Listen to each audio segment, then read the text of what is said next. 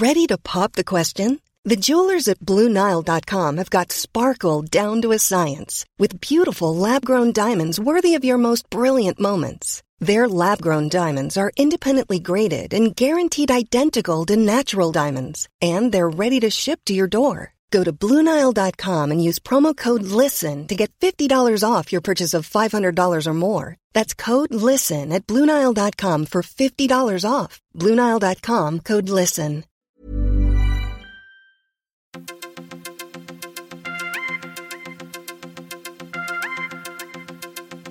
Alltså det bästa, min bästa medicin whatsoever mot allt faktiskt, god damn it, det är hästarna.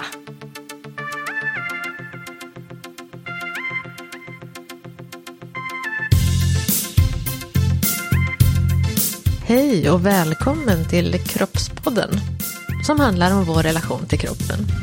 Och det är en podcast som produceras av Allas, en modern, aktuell och modig veckotidning från Allermedia.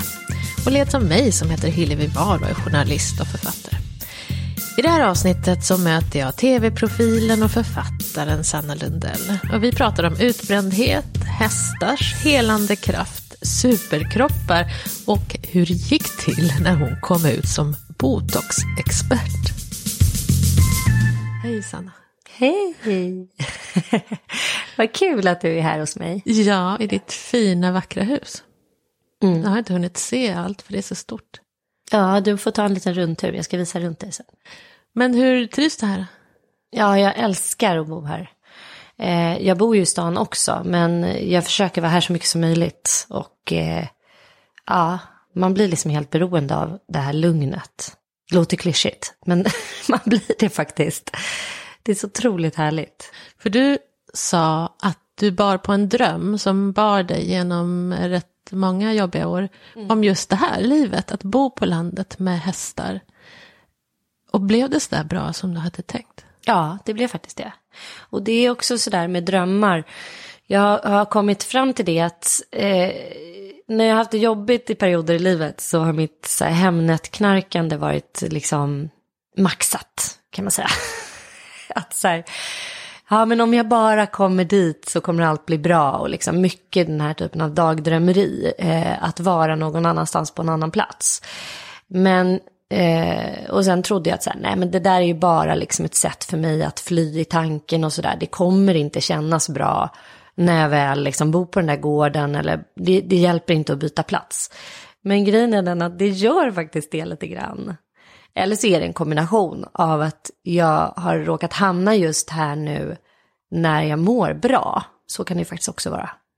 Så att eh, jag kanske skulle må alldeles ypperligt även om jag bodde liksom eh, på en soptipp. Just nu, för att jag mår så bra i övrigt. Liksom. Ja, kanske, fast kanske inte också. Det är väl otroligt är vad. vacker omgivning och det är en sån himla solig dag när vi är här också. Fantastiskt fint är det. Äppelträden um, fulla av äpplen och sådär. Mm. Så det är, ja, jag tror att det är lätt att må bra här. Min stående fråga är ju, vem var Sanna när du var tonåring? Hade du några komplex när du var ung? Mm, det hade jag. Eh, jag har länge tänkt så här, men jag känner inte igen mig i den här kroppshetsen och hela den här debatten som pågår ganska, eh, vad ska man säga, högljutt just nu, vilket jag tycker är helt fantastiskt. Att vi pratar om eh, just så här hetsen kring kvinnors kroppar och att kvinnors kroppar alltid är utsatta för blickar, att vi ska finnas till för någon annan och att vi är så att säga formbara och alltid har varit genom historien, att liksom våra kroppar ska klämmas in och de ska snöras åt och de ska eh, omöjliggöras på olika sätt. Eh, och jag har tänkt så här, nej men det här känner inte jag igen mig jag har liksom inte, jag har inte haft så mycket komplex och, och sådär. Och jag tror att jag hade nog verkligen inte haft det om det inte hade varit för just vårt samhälle. Och när jag var barn och blev kvinna, så bara det att bli kvinna, att så att säga bli könsmogen, att bli en så här könsvarelse som det hette förr i tiden, det var komplexfyllt för mig. Jag tyckte att så här, bara ordet kvinna tyckte jag var så här, uh, gud varför säger, uh, jag tyckte det var liksom, att bli kvinna, det var någonting som jag bara kände så här, nej, jag vill hellre bli, jag skulle mycket hellre ha velat vara pojke. Det kändes mycket mindre komplicerat. För att ta ett exempel så eh, när, när flickor leker kvinna, Mm. När flickor klär sig i så här högklackade skor, eh, vill ha på sig så här eh, sexiga kläder och sminka sig, så skammas flickor för det. Alltså, nej, det där, är, det där får du göra när du blir större och det där får du, det där får man vänta med och det där är inte riktigt, eh, när man liksom utforskar sin sexualitet som flicka så är det någonting som anses vara lite så här, oh, gud vad konstigt, vad fult och det pågår kampanjer där man säger, nej nu säljer de BHs för småflickor och usch och att det är liksom någon slags pedovarning och så här. Sexualiteten för flickor är någonting som är väldigt skammat och väldigt dubbelt. Å andra sidan så fostras vi ju till att vara liksom sexiga och vackra och snygga. Fast å andra sidan så är det någonting jätte jättehysch och fult och skamligt att vara det. Men hur var det för dig då? Liksom? Kan du känna igen dig i det? Eller var det bara så här? Nej, men det vart ju komplicerat. Det var mm. så här, vad ska jag vara? Ska jag vara mm. en av de där som är så här sexiga babesen? Eller ska jag vara någon som är så här helt asexuell? Som en liten Madonna-liknande virgin typ. Alltså vad det var. Jag tyckte att det, det var liksom de två valen man hade ungefär. Att välja på. Eh, så det var väldigt kom komplext fyllt, liksom hela kvinnoblivandet på något sätt. Men det var ingen, så här, det var ingen kroppsdel i sig som du Nej, projicerade var... det på? Liksom. Nej, det var ingen kroppsdel i mig som jag kände. Jag var ju eh, en väldigt liten eh, flicka. Mm. Alltså jag var så kortast i klassen, minismal, jätteliten. Eh, ända tills jag var 15. Och då växte jag och blev väldigt lång. Men jag var alltid väldigt smal. Så det var snarare det här att eh, jag känner ju inte igen mig i det här att eh, Eh, så här, överviktig, eh, den kroppshetsen, utan jag var åt andra hållet. Jag var ju så här, vägde 42 kilo, jag vägde alltid så här för lite på alla tester och det var så här, har du ätstörningar, är det anorexi och så här. Eh, ända vä hela vägen fram tills att jag gick gymnasiet. Så, Vem sa det? Till exempel på skol, skolsyster. så här, eh, man ska ju då passa in i sin eh, kurva. Man ska följa sin kurva och man ska följa Eh, man fick ju liksom, jag minns en helt bisarr eh, situation när man gick upp till skolsyster och skulle då mätas och vägas. Och klä av sig kläderna och ställa sig på en våg. Vilket jag för övrigt vägrar göra nu. Typ när jag har varit på, nu när jag har varit gravid, gått till min mödravård. Så jag bara, nej men väga, men det gör jag inte. Nej, så, du, det med det. Det kan du glömma. Och det respekterar de ju när man säger nu för tiden, så det är fantastiskt. Men det gjorde de inte då. Nej. Då skulle man följa sin kurva och då var jag liksom alltid teeny weeny och alldeles för smal. Och, och jag hade ju inga bröst. Och det var ju också någonting som var dubbelt. Att jag på något sätt var så här glad för det, samtidigt som jag såklart var väldigt komplexfyllt. Liksom. Um, du är ju uppvuxen med en pappa som är känd, uh, popkille. och en mamma som är psykolog. Ja, vi har pratat lite grann om det här med medberoendet. Men kan du minnas när du var ung att du hade medberoendet, eh, både psykisk ohälsa och missbruk, att du hade det i kroppen? Absolut. Eh, definitivt. Jag inte, kan inte känna igen mig i den här eh, Alltså kontrollbehovet är ju en del av medberoendet väldigt mm. mycket och det kan ju yttra sig i att man börjar kontrollera sin kropp på olika sätt. Eller vill göra det i någon typ av ångestreduktion. Så har det inte funkat för mig. Däremot så hade jag ju andra typer av självskadebeteenden. Jag drack ju väldigt mycket när jag var eh, tonåring. Alltså från att jag var 13 så var liksom att dricka när jag upptäckte alkohol så var det så här en total befrielse. Jag tyckte det var så härligt och så spännande och så skönt att få så här, fly in i alkohol. Eh, så jag drack tidigt och jag drack ganska mycket. När jag tänker på min egen dotter som är 17 idag så går det liksom inte att jämföra hur jag var då mot hur hon är nu. En annan grej som jag flydde in i, alltså jag hade olika typer av flyktbeteenden, så var det förälskelser.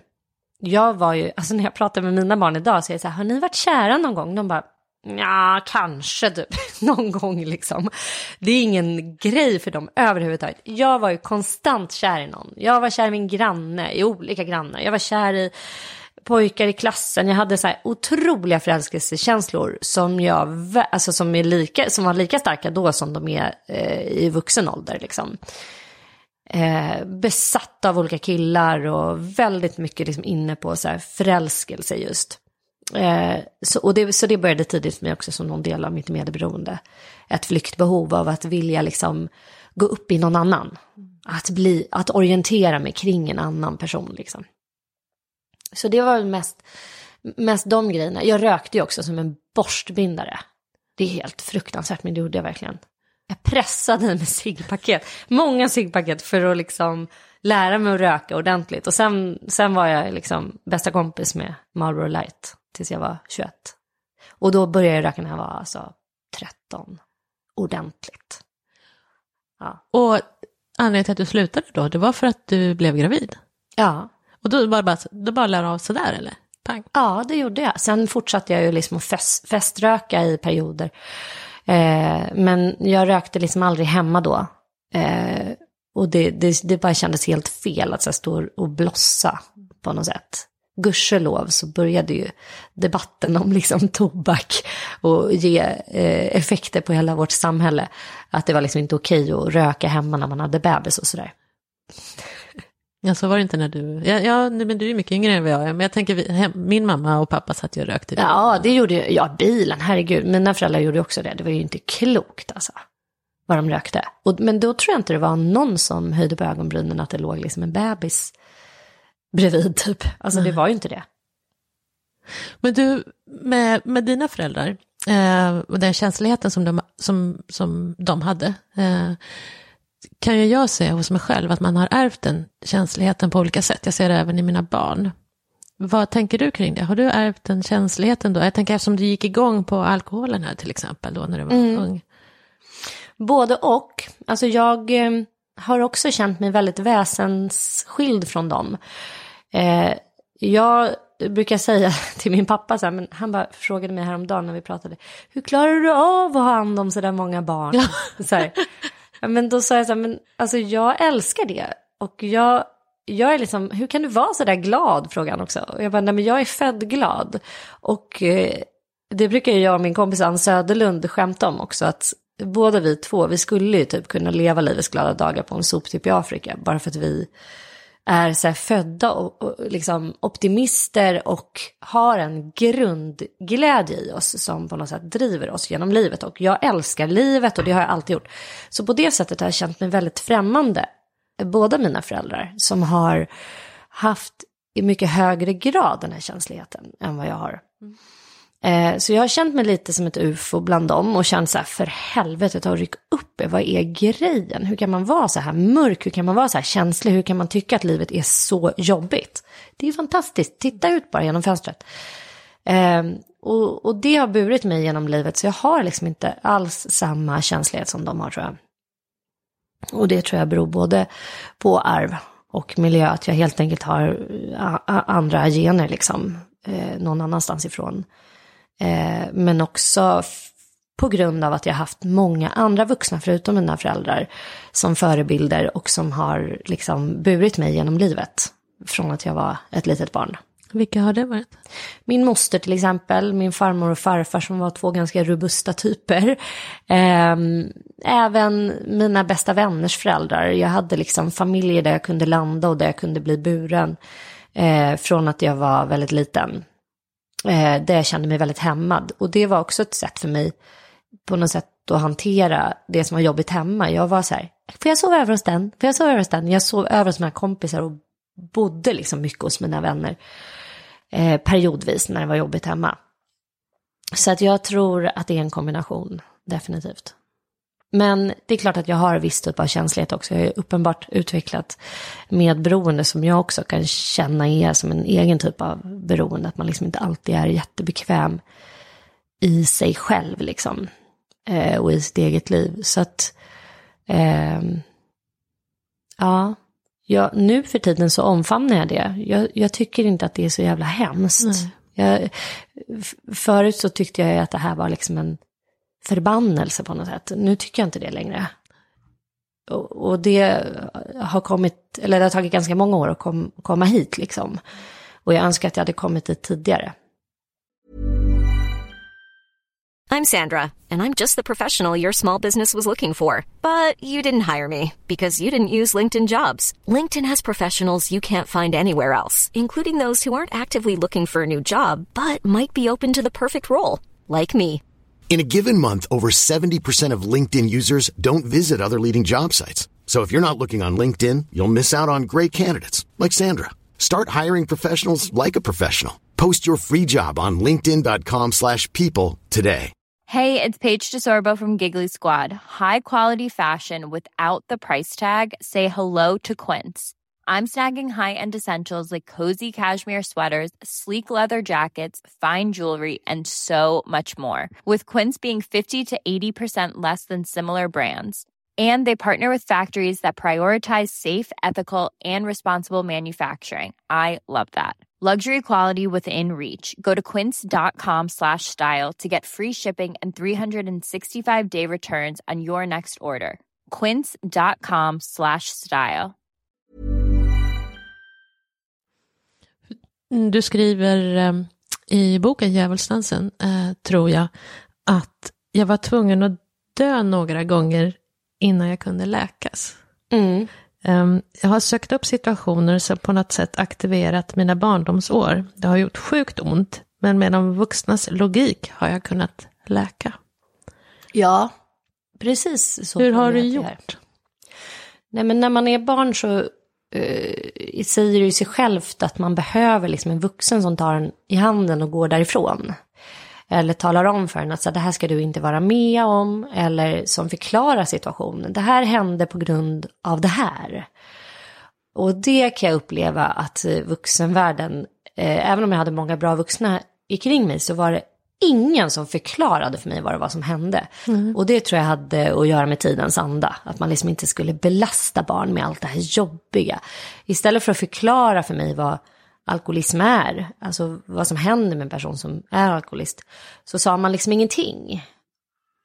Och det enda jag hörde kring, kring alkoholen, det var liksom att det var dåligt. Och, alltså jag fick ju höra om min pappa att han var en, ja, att han var självisk och han var ego. Hur kan han och hur kan han välja bort familjen och supa så här? Och det var liksom negationer hela tiden. Det var ingen som sa att det var en sjukdom whatsoever. Och detsamma gällde mamma då som ju var bipolär. Hon fick sin diagnos alldeles, alldeles för sent i livet. Det var ingen som förklarade för mig vad hennes depressioner berodde på, utan det var också det här att man gick in på person, att hon valde på något sätt att ligga där och tycka synd om sig själv och väldigt mycket så här, eh, att man skammade deras tillstånd och deras sjukdomar. Så i vuxen ålder så har jag skapat mig den här kunskapsbasen som gör att jag kan förstå de här sjukdomarna till exempel. Och jag hade ju kunnat, jag vet jättemånga alkoholistbarn som i fortsatt i vuxen ålder har den här typen av så här, eh, skamfylld eh, idé om sina föräldrar och tycker att deras föräldrar var idioter. Punkt slut. Och det, det är sorgligt att man, liksom fort, att man inte tar tag i det och försöker förstå, men vad var det här egentligen? Var de onda människor eller var de sjuka? Liksom? Och det har varit viktigt för mig. Eh, och just uppsökandet av, och jag har en teori om det också, att det finns ju många som tror att man söker liksom dysfunktionella personer för att man vill skada sig själv. Men jag tror också att det kan vara ett sätt att försöka förstå sig själv. Att man söker andra som har liknande erfarenheter. Dels för att bli liksom, för att känna sig accepterad och för att man känner sig hemma hos dem. Men också för att man, det är liksom med dem som man slipper skam. Och man slipper känna sig konstig. Människor som aldrig upplevt alkoholism, de är ju så här, gud vad är det där för sjukt? Eller som inte har upplevt psykisk ohälsa, de är ju också extremt oförstående. Men att hamna med människor som har det också med sig i modersmjölken, då känner man sig inte så ensam. Sen tänker jag också, man går ju tillbaka, inte bara en gång kanske, utan man ser på saker från olika håll. Och du sa också att var, 2017 var ett sånt skitår. För din mamma dog plötsligt. Det gjorde hon. Eh, mamma dog ju i mars 2017 och det var fullständigt oväntat för oss. Eh, och eh, det var liksom då också någonstans som jag förstod, alltså jag tror att under det här året efter hennes död så det som har prä... Oj. Ja. Det som har präglat mitt läkande mest det är att förstå att så här, hon kanske var ett offer mer än vad jag var. För att hon var väldigt sjuk i sin bipolära sjukdom. Och eh, det gav ju naturligtvis stora konsekvenser för mig som barn. Men den som hade störst konsekvenser av det eh, överhuvudtaget, det var ju hon själv. Eh, och att göra liksom, kolla igenom, eller vad ska man säga, om man här, ser på hennes liv utifrån och hur fruktansvärt illa behandlad hon har blivit. Dels av vården, men också av människor kring henne. Och den oförstående attityd gentemot henne och eh, hur hon har mått. Hennes försök att liksom söka hjälp som har slagits bort. Eh, ja, det, det har gjort att jag ser det ur ett helt ur ett nytt perspektiv. Som mm. du sa, att det, liksom, det tar ju många vändor eh, att läka. Och liksom det här året har, jag har blivit vuxen på riktigt det här året på något sätt. Eh, att jag kan också se liksom, på mina föräldrar som små barn eh, hur deras liv var, liksom, eh, bortsett från rollen som förälder, utan bara att de också liksom, har gjort sitt allra, allra bästa. Mm. Men, men hur satte sig sorgen i kroppen på dig? Det gjorde den definitivt alltså. Mm. Jag, eh, eh, jag mådde ju så, alltså det, det var en brutal, brutala månader efter att hon dog alltså. Jag, eh, men jag hade ju sån, det går liksom inte ens att beskriva hur det var liksom den där första tiden. Det var, jag minns det bara som ett tecken. Eh, och jag gick in i någon akut stressreaktion liksom. Definitivt, jag blev också sjukskriven för just, just det. Akut stress, jag liksom fick yrsel, jag fick blodtrycksfall, jag, eh, jag drömde mardrömmar, jag, jag gick ner i vikt jättemycket, jag kunde inte äta, jag kräktes, jag liksom, jag förlorade min mens, jag var liksom, jag var som ett eh, spöke skulle jag säga de där första två månaderna.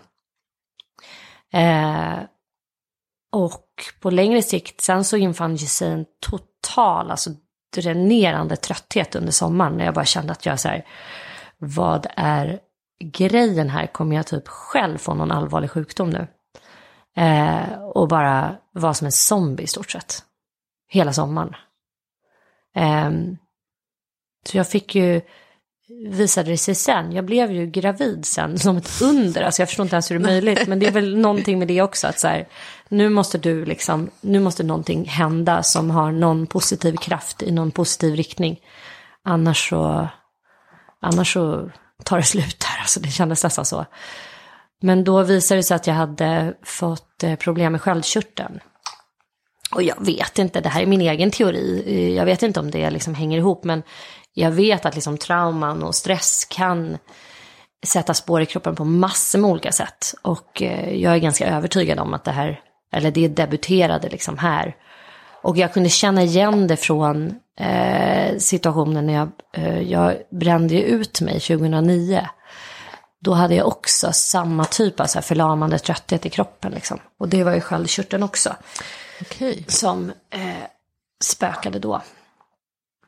Men det har jag... gått bort under tiden då, eller har du, har du medicinerat hela tiden? Jag medicinerade under graviditeten, för då är det inte bra att ha för låga sköldkörtelvärden. Liksom. Det kan skada fostret, så då medicinerade jag. Och sen så trodde de att det skulle gå bort efter förlossningen. Eh, så nu håller jag på med så uppföljande prover och sist jag var där så hade det liksom inte riktigt stabiliserat sig. Så jag äter lite lägre dos nu så får vi se vad som händer. Eh, men jag känner mig ju bättre liksom, absolut. Men jag känner fortfarande efter mammas död att jag är liksom, jag är inte riktigt mig själv i kroppen. Det är jag inte. Vad har du gjort för grejer? Jag såg en bild på ditt Instagram tror jag, där det stod eh, par i superkroppar. det, var, du och Micke som var på ett gym. Ja. Och då hade han gett dig 10 PT-lektioner eller ett PT... Ja, jag är så himla ledsen för det. För att grejen att jag fick 10 PT-timmar hos eh, Diflex heter han. Han är ju så helt grymt duktig eh, personlig tränare. Som jag fick i julklapp. Och jag började, jag körde de där 10 gångerna och säkert 10 till. Jag blev så här lite manisk eh, kring det där. Bara för att jag tyckte det var så kul. Och för att jag liksom jag har ju ridit hela mitt liv och hästar tar väldigt mycket tid. Så att jag har knappt hunnit, alltså jag skulle inte hinna gå till ett gym helt enkelt. Och dessutom känns det överflödigt för att även om många tror att man bara sitter och åker på en häst så är det, gör man inte riktigt det. Utan det vet alla som håller på med hästar att det är, det är liksom mycket jobbigare än att gå en timme på gymmet. Men då kände jag i alla fall att nej men nu ska jag köra de här. Så jag, jag köttade på det med David. Och det var så himla himla kul. Och jag började verkligen känna mig väldigt mycket starkare och jag fick bättre kondis. Eh, på ett roligt sätt. Men precis då dog ju mamma. Alltså då hade jag gått januari, februari, mars. Tränade jag säkert tre till fyra dagar i veckan. Och sen när mamma dog så, alltså det, då kunde jag liksom inte ta mig dit. Det gick bara inte. Och sen när jag fick hypoterios så märkte jag också att det går inte att träna på det sättet. Jag fick sån, det är ett symptom på sköldkörtelrubbningar, att man får fruktansvärd träningsverk, man får ont i leder, man får ont i liksom kroppen. Och hård träning är, stressar ju kroppen faktiskt, även om det också är bra. Så när man tränar riktigt hårt så är det ett otroligt stresspåslag för, för kroppen. Och det är inte bra när man, när man har eh, låga sköldkörtelvärden. Så jag, jag kunde inte träna på det sättet. Och jag kan fortfarande, jag känner direkt så här, åh gud nu, nu är sköldkörteln ur eh, lag. För att jag får fruktansvärd träningsverk. Alltså det kan räcka med att jag gör ett lättare yogapass och sen är jag helt ledbruten dagen efter. Eller det kan räcka med att jag rider en halvtimme, liksom inte ens särskilt hårt och så har jag liksom ont utav helskotta. Så det är lite, det är väldigt tråkigt med hela den här sköldkörtelhistorien. Att jag har liksom ont i kroppen på ett nytt sätt som jag aldrig haft tidigare. Det här med att du får migrän, för det var också, du försöker hitta en balans, alltså känna efter i kroppen. Men, och någon, du skrev också att jag får betala för det med migrän sen om jag har tagit i för mycket. Kanske, hur, hur, alltså hur hanterar du det? Hur gör du för att må så bra som möjligt? Men jag försöker ju, alltså det bästa, min bästa medicin whatsoever mot allt faktiskt, god damn it, det är hästarna. Och eh, jag säger bara det för att dels så, vi pratar om mindfulness och att yoga och meditera och sådär.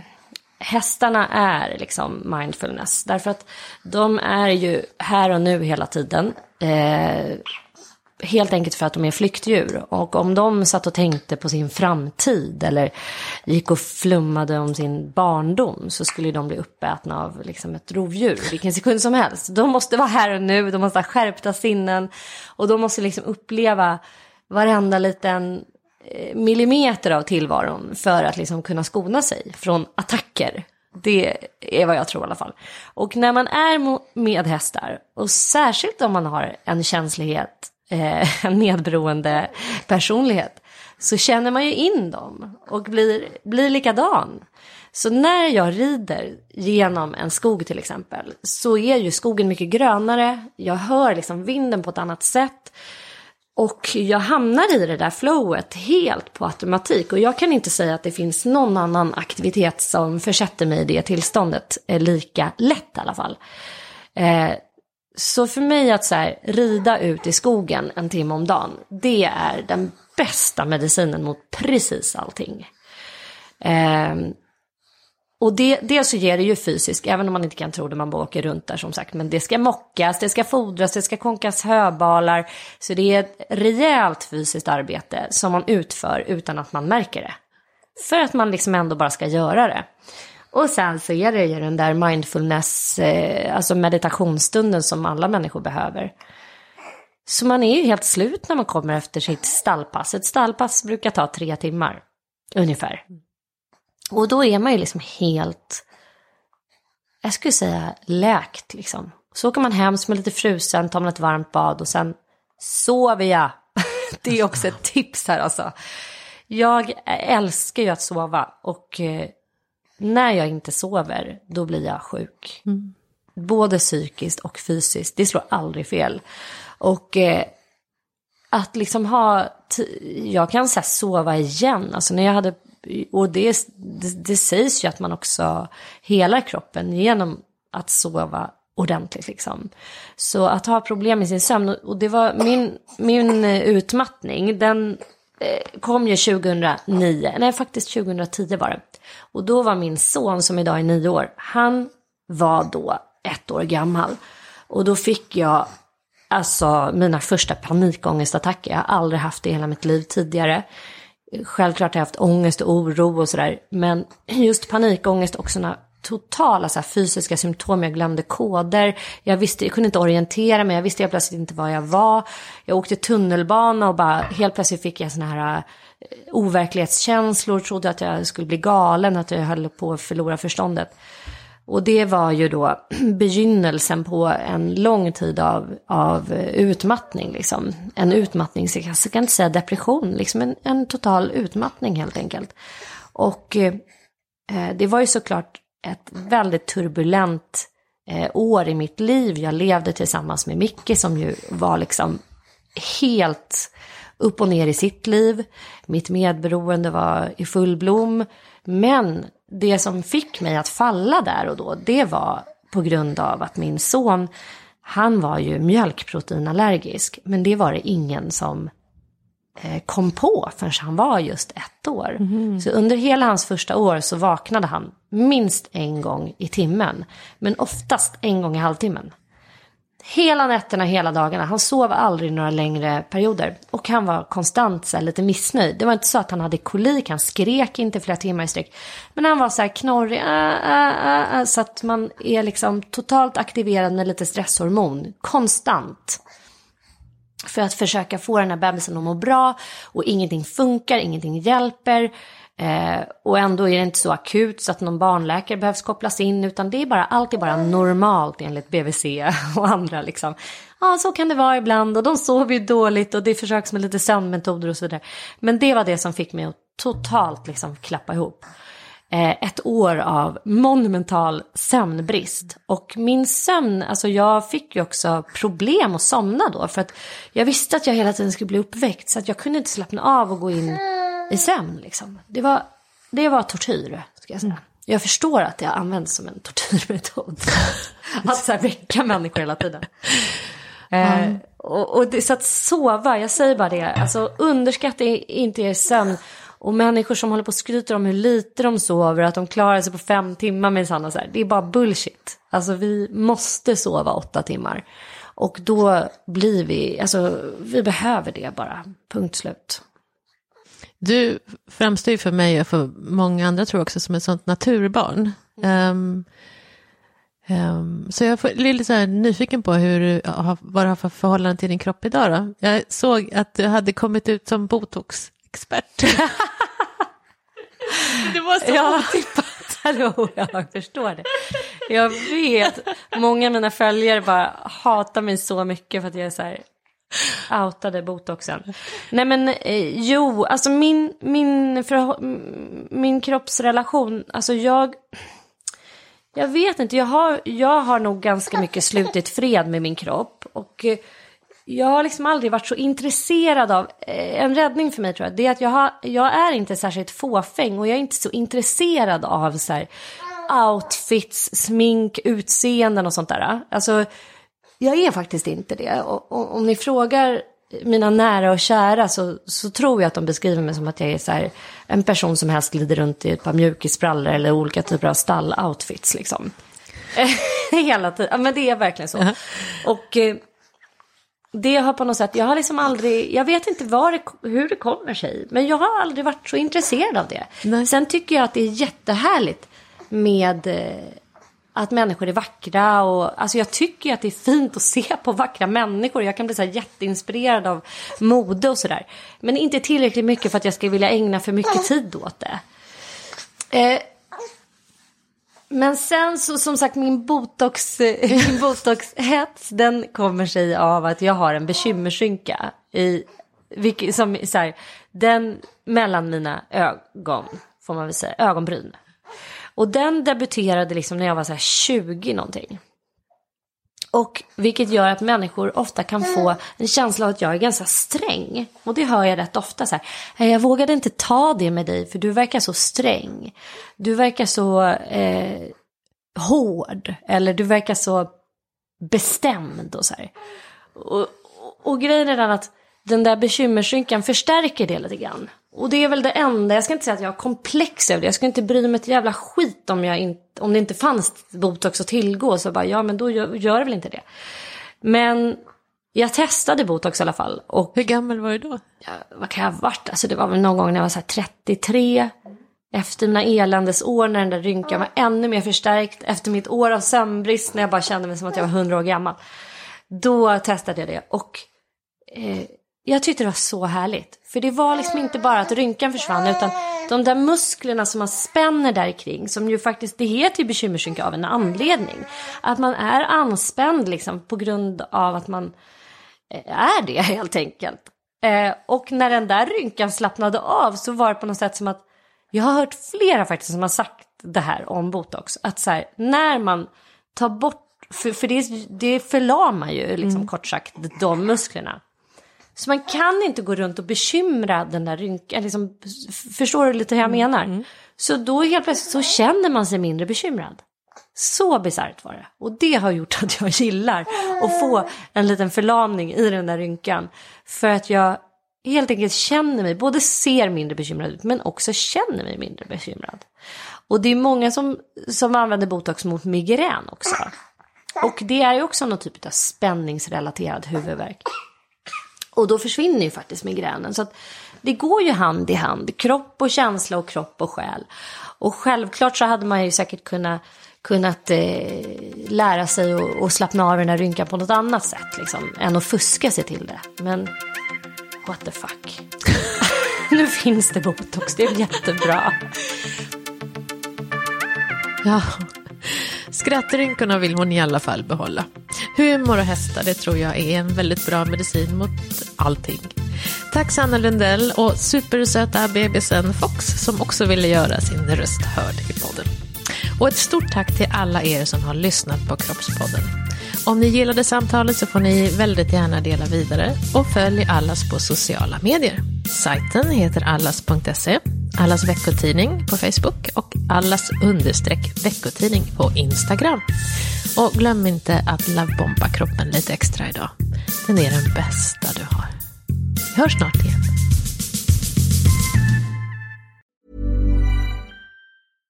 Flexibility is great. That's why there's yoga.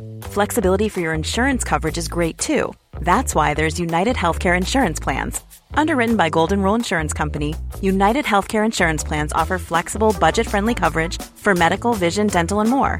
One of these plans may be right for you if you're, say, between jobs, coming off your parents' plan, turning a side hustle into a full hustle, or even missed open enrollment. Want more flexibility? Find out more about United Healthcare Insurance Plans at uh1.com.